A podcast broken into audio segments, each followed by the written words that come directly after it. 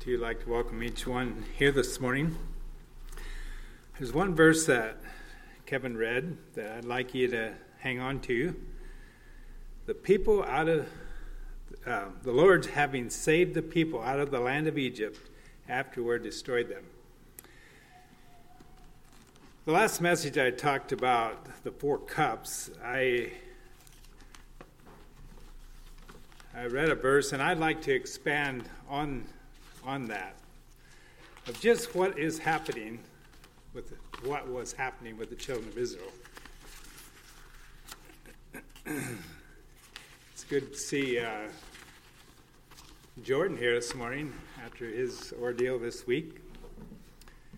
And I, I also noticed as Tara was talking about Kevin or uh, Nathan, and he was walking in the back, and I thought, wow, have surgery and back to walking so soon. I read uh, in Exodus 6 two verses. Um, verse 6 and 7. Wherefore say unto the children of Israel, I am the Lord. I will bring you out from under the burdens of Egypt, and I will rid you of their bondage. I will redeem you with a stretched out arm and with great judgment, and I will take you to me for a people, and I will be to you a God, and ye shall know that I am the Lord your God, which bringeth you out from under the burdens of Egypt. So the Lord had promised Israel that he was going to bring them out. So I wanted to go back and just look at the, uh, the life of what was going on in Egypt. So I'm going to read, be reading um, different portions here in Exodus. So the first one is in Exodus 1:14. And this kind of brings out the idea of what the children of Israel were going through at that time in, in Egypt. And remember the story of Jacob, uh, Joseph bringing the children of Israel to Egypt. Now, um, there rose a king that didn't know Joseph, and they put burdens on they, uh, the children became their slaves. And it seemed like that this new king realized, well, these people are, are uh, prospering tremendously. They're having big families and they're going to take over the land. So he add, added some more burdens to them, and you'll read that in verse 14. And they made their lives bitter with hard bondage in mortar and in bricks, and in all manner of service in the fields, and all their service wherein they made them serve was with rigor. Then I want to go to chapter 2 and read verse 23 to 25. And it came to pass in the process of time that the king of Egypt died, and the children of Israel sighed by reason of the bondage. And you can know the word sighed is like finally and their cry, and they cried, and their cry came up unto God by reason of the bondage. And God heard their groaning, and God remembered his covenant with Abraham, with Isaac, and with Jacob. And God looked upon the children of Israel, and God had respect unto them. Now, if you notice one thing is their life was hard and they were bitter. But if you notice in verse 23, they sighed by reason of the bondage and they cried. But it didn't say anything about crying out to God. And I think all along they were they were uh, in bondage and it was really bothering them, but they didn't cry out to God like they should have. But God did hear their cry, and God remembered his covenant that he had with, with, um, with Abraham and, and so on. Then I want to go to Exodus 14, verse 11. And we see that after this, they were taken out of Egypt and they come to the Red Sea. Okay, remember God said I was going to be your your God. I was going to I'm going to lead you, I'm going to be with you. And then he says, then he brings them out of Egypt, and they come to the Red Sea, and Pharaoh's army was chasing. Let's read 11, verse 12. And they said unto Moses, Because there was no graves in Egypt, hast thou taken us away to die in the wilderness? Wherefore hast thou dealt with, with us to carry us forth out of Egypt? Is it not the word that we did tell thee in Egypt, saying, Let us alone, that we may serve the Egyptians? For it had been better for us to serve the Egyptians than that we should die in the wilderness. Now think about what they're just saying. They were just uh, groaning because, and they were bitter because of the bondage that they were facing. And now that they were taken out, right away they say it had been better for us to be back in Egypt than to die here in the wilderness. What was going through their mind? I want to get to that here before too long. Exodus 16, verse 2 and 3. It says, and the whole congregation, this is when they went through the Red Sea, they had their experience of that. And to me, if I was to see what happened and to walk through, I would have no doubt of, of trusting God. Or would I? In 16, verse 2, it says, And the whole congregation of the children of Israel murmured against Moses and Aaron in the wilderness. And the children of Israel said unto them, Would to God that we had died by the hand of the Lord in the land of Egypt, when we sat by the flesh pots, and when we did eat bread to the full. For ye have brought us forth into this wilderness to kill the whole assembly with hunger. And then I want to go to Numbers 13. I want to go back to Exodus here again, so keep your finger there. But in Exodus 11, verse 4 and 8, where they were crying for meat, and God sent them meat. He sent them quail, and they had more quail than what they could handle. Verse 4 And the mixed multitude that was among them fell a lusting and the children of Israel also wept again and said, Who shall give us flesh to eat? We remember the fish which we did eat in Egypt freely, the cucumbers and the melons and the leeks and the onions and the garlic.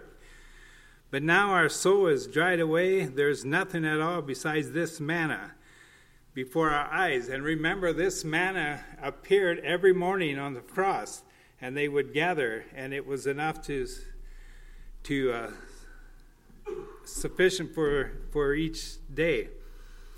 And the people went about gather uh, no, and the manna was coriander seed, and the color thereof the color of bdellium. And the people went about and gathered it and, and ground it into the mills, or beat it in a mortar, baked it in pans, and made cakes of it. And taste of it was a taste of fresh oil. And we get the idea that there was at times where it tasted like uh, somewhere I read uh, wafers and honey. And it sounds like it'd be very good, but they missed their meats. They were wishing for things back in Egypt. Do you see a pattern? Now remember, I said that taking Israel out of Egypt was a type God bringing us out of the, the bondage of, of the sin nature, giving us a new, a new life. Do you see a pattern coming out of the old life that was bitter, that was hard, and then wishing to go back having a new life and then wishing to go back to the old. Now, in verse uh, Exodus 13, verse 17,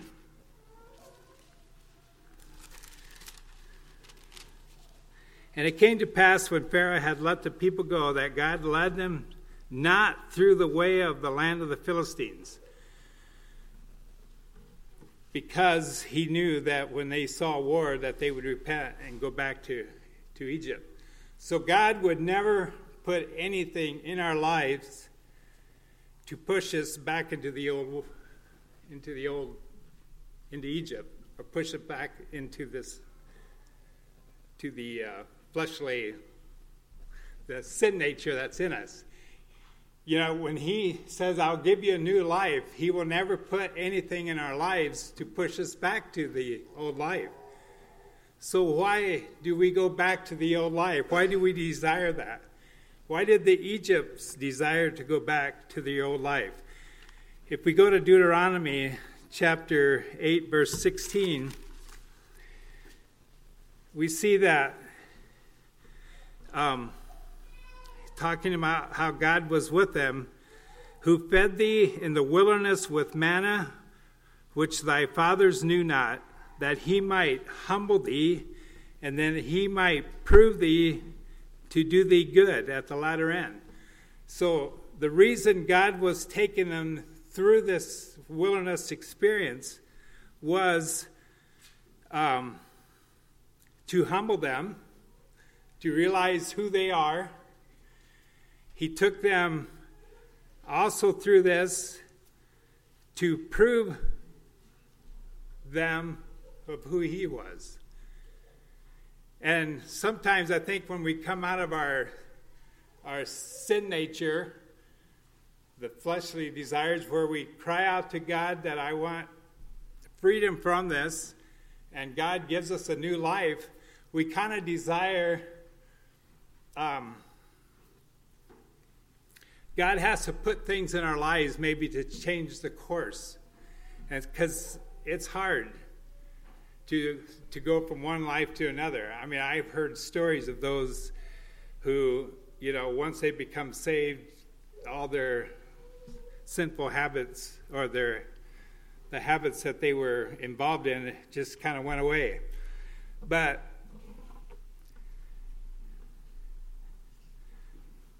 I want to look at this whole idea of what was causing all this what, what was going on in their brains to cause them to want to go back to Egypt. And I wonder,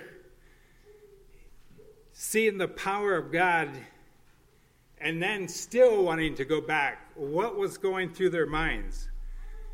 And I'm wondering, is it any different with us today? You know, we can say, well, you know, how could they do that? It was so, I mean, they couldn't have it just seemed ridiculous that because of their lifestyle and everything, and, and then, you know, rebelling against God who has just performed miracle after miracle after miracle, and then see him perish.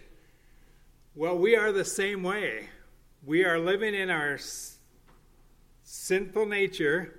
We accept Christ, and then we start doubting God and we start not trusting in Him, we could perish just like, like they did in our life. So, are, are we any different? Do we find ourselves going back or desiring to go back to the bondage that God has saved us from? You know, the bondage of, of you know what drew you to Christ. Is the Christian life a struggle for you? Do we find ourselves battling? Should I or shouldn't I? I do, I wish I didn't. I want to go to Galatians 5 and read a verse and then go to Romans 7 and see Paul's struggle that he had. And we, we do look up to Paul and feeling like Paul, God was really with Paul. But in uh, Galatians chapter 5, verse 16 and 17, it says, This I say then, walk in the Spirit, and ye shall not fulfill the lust of the flesh. For the lust For the flesh lusteth against the spirit, and the spirit against the flesh. These are contrary the one to another, so that ye cannot do the things that you would. Get that? You cannot do the things you would. Here's our sinful nature. We automatically want to do those things, but we know we shouldn't. Then if we go to Romans chapter 7, we see Paul's struggle here.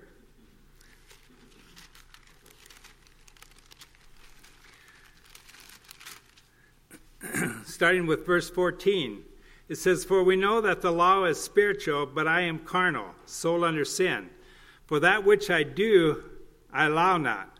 For what I would, that do I not. But what I hate, that I do. If then I do that which I would not, I consent unto the law that it is good. Now, now then, it is no more I that do it, but sin that dwelleth in me. For I know that in me, that is in my flesh, dwelleth no good thing. For to will is present with me. But how to perform that which is good, I find not. For the good that which I do not, but the evil which I would not, that I do. Now, if I do that I would not, it is no more I that do it, but sin that dwelleth in me. I find then a law that when I would do good, evil is present with me. For I delight in the law of God after the inward man. But I see another law in my members, warring against the law of my mind, bringing me into captivity to the law of sin that is in my members. O wretched man that I am, who shall deliver me from the body of this from the body of this death? I thank God through Jesus Christ our Lord. So then, with the mind I myself serve the law of God, but with the flesh the law of sin. So you see the battle that's going on. The the lust of the flesh, the law of sin is ever present with us. So when God has called us out of that, we still have to, to deal with that. So then, if we go to Romans 8, and I want to read the first nine verses out of the ESV, I, uh, I think it just says it a little more clear, but has the same message to it. There is therefore now no condemnation to those who are in Christ Jesus. For the law of the Spirit of life has set you free in Christ Jesus from the law of sin and death. For God has done what the law weakened by the flesh could not do, by sending his own Son in the likeness of sinful flesh. And for sin, he condemned sin in the flesh, in order that the righteous requirement of the law might be fulfilled in us, who walked not after the flesh who walk not according to the flesh, but according to the Spirit. For, the, for those who live according to the flesh set their minds on things of the flesh, but those who live according to the Spirit set their minds on the things of the Spirit. For to set the mind on the flesh is death, but to set the mind on the Spirit is life and peace. For the mind that is set on the flesh is hostile to God, for it does not per- submit to, for it does not submit to God's law. Indeed, it cannot. Those who are in the flesh cannot please God. You, however, are not in the flesh, but in the Spirit. If the fact the Spirit of God dwelleth in you, anyone who does not have the Spirit of Christ does not know him or belong to him. And I like the way they say that is you know, we are now in the Spirit, and today is Pentecost, and then the Spirit is now dwelling within us. So the, the Spirit is leading and He's directing us. So why the battle?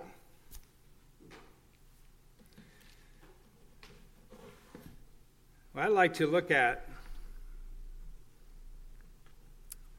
what is going on what went on with the children of Israel and what goes on in our life. You know, I can imagine the children of Israel coming home from work, tired, and they sat down to a, steak. Well, they, I don't know, they just wanted flat, uh, meat, but sat down to a, a, good meal. They had flavorful meal, had garlic, uh, leek flavor, and it was just a good meal. And that was a reward of their hard bondage. So when they got set free, they lost their good food. And because of that, they wanted to go back into bondage. And can you see the, the battle that goes on? And I think that's how our brains work. And I would like to talk about, um, about that. Who do you want to who do you want to be? What do you want to be? What, what in your life do you desire the most? Uh, maybe it's to be a better Christian, to walk closer with God. Maybe it's to be more of a Christ like dad or mom, or maybe to be a godly friend and encouragement to someone. Or I might just ask, what area in your life would you like to grow in?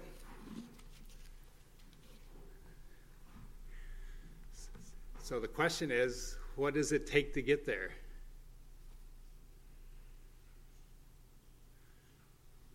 Has our habits, which I would probably, for Chad's sake, be the title habits, has our habits in life support what we want to be or does it take away what we want to be? And I can imagine, I've just lately I've been aware of, of a few things that, you know, I've heard people that wanted to be, the follow Christ, they want to do what's right, they want to uh, do good, but then you ask, well, what are your struggles in your life? He says, Well, I just don't have time for devotional or prayer life. And I'm thinking, how, how are you going to get here if you don't change your habits here?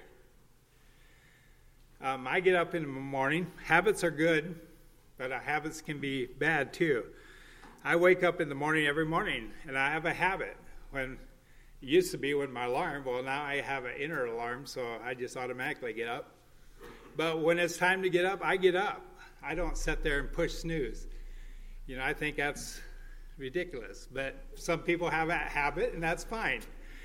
But I get up, I go about, you know, getting ready, go down, make coffee, and as the coffee's brewing, I read the Bible and pray, and then I drink my cup of coffee. And that becomes a habit. I don't even think about it. I just wake up, that's what I do. And that's, I would say, is a good habit. And, you know, basically, we are. If you really look at your life, your, your life is a, it's kind of a life of habits. You know, we have a habit of what we like to do, we just do it. And that's what a habit is. A habit is something that you enjoy doing, and so you continue to do that, and then that becomes a habit in your life.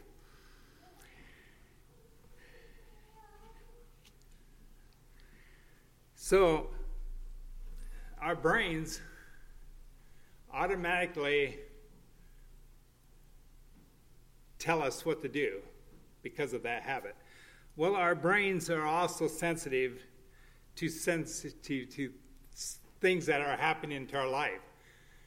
Like, I, am, I had a stressful day at work. I come home, and to relieve that stress, I want to go on a bike ride.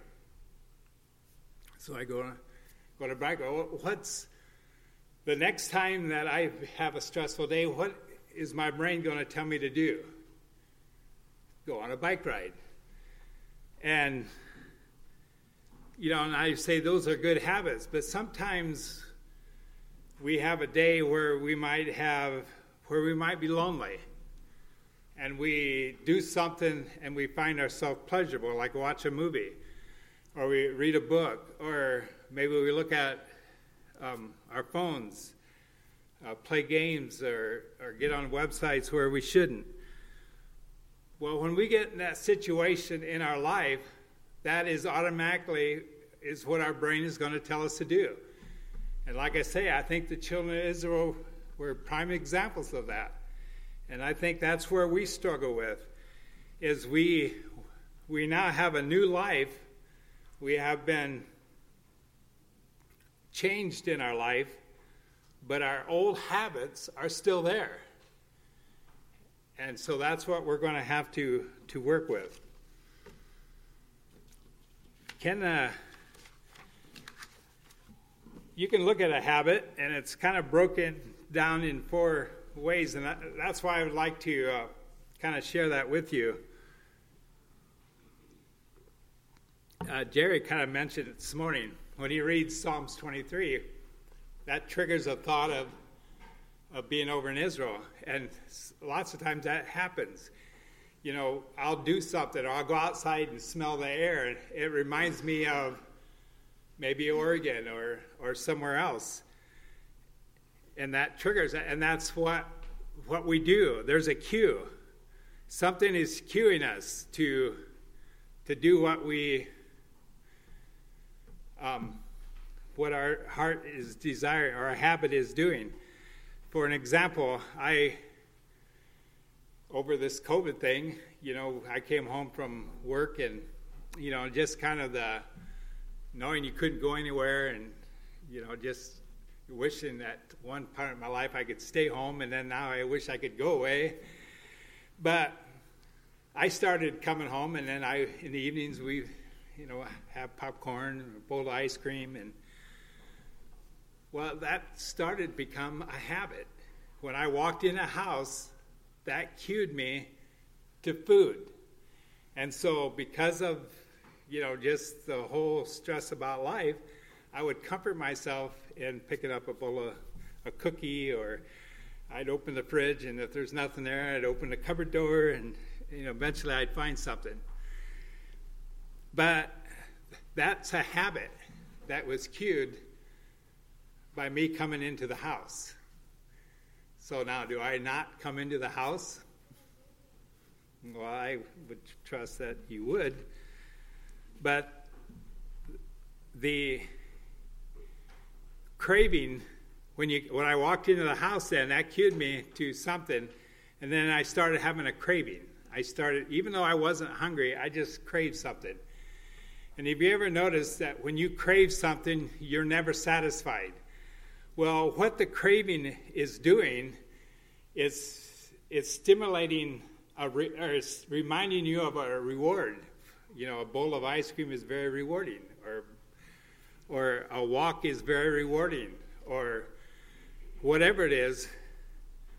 Um, looking at the wrong sites on our phones is is rewarding. So what we do is then we respond, we get our reward, and then that cycle continues. You know, we we go into a situation on a Friday night. We we're used to. We have a bit had a big week. We stop and get coffee. We found that very rewarding. So then every Friday, my brain just automatically tells me I got to have my coffee. It's the end of the week, and I'm rewarded. So do you get the pattern? That habits are. Well, the problem is our brain never tells us of the consequences of this habit. It tells me of the reward, but it doesn't tell me of the consequences. You know, my brain says I would enjoy a piece of pie. My heart tells me that I shouldn't.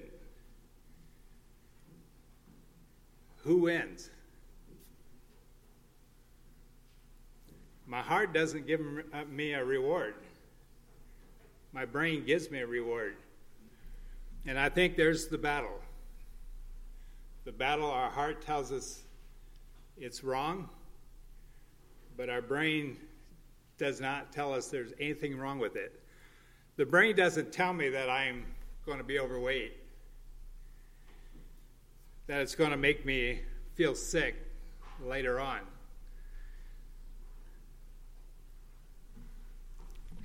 I think we struggle with the same thing that the children of Israel struggled with, just in a different way. We want to be free. The children of Israel wanted to be freed. But yet, our brains are telling us to enjoy it. It's pleasurable. And we struggle back and forth. So, how do we break this? If we go to Romans chapter 12, verse 1 and 2, it talks about, um, well, verse 2 Be not conformed to this world, but be ye transformed. Be transformed by the renewing of your mind. It's a, a training of the mind. I've got to train that, that habit. I've got to think differently. And then going back to Galatians 5:16 which I read earlier about walking in the spirit and not in the flesh. So when I'm walking in the flesh, I'm continually thinking and constantly desiring the things that this fallen nature enjoys. But when I walk in the spirit, I'm my mind is think is consciously and con- constantly desiring God. So when I come to a point in life with my habit, I say, is this pleasing to God? or is it not? That's the choice that I'm going to make. By renewing your mind, I'm going to continue to make that choice of pleasing God rather than pleasing my flesh and the desires of my heart. So I really encourage you the next time, uh, whatever you're struggling with, next time, think rationally is this really honoring God? Is this um, helping my body to become more healthy, or is it not? Is this helping me reach my what I want in life, my old habits? And evaluate that. And don't be stuck in the mud. Change those habits, and we can. We can train, we can renew, and it, but it takes a continuously effort. And I think that's where the grace of God comes in, and the Holy Spirit living within us is keeps nudging us. This is the right way to do. Follow me, and I will be your shepherd. Let's bow our heads for prayer. Dear God, we are so grateful for your love and, yeah, just your abundant mercy that you have bestowed upon us. Yeah, we do desire to want to follow you with our whole heart, and we do. But yet, our flesh, that sinful nature that's still dwelling in us, sometimes causes us to um, lose our way. So we just pray, Lord, that you would continue to guide us through your Spirit and lead us to you. And we do pray, Lord, for each one, especially the younger ones, as they're going through the stage of, of uh, yeah, just Satan just seems to be popping things into their mind that they have to decipher through and and I just pray, Lord, that you would bless them through that time. And also pray for the young families here with children. I just pray for them and, and their time of raising children can be a, a very detriment to their uh, devotional time and prayer. And I do pray, Lord, for them and that they'll find in that. So we just want to commit that to you in Jesus' name. Amen.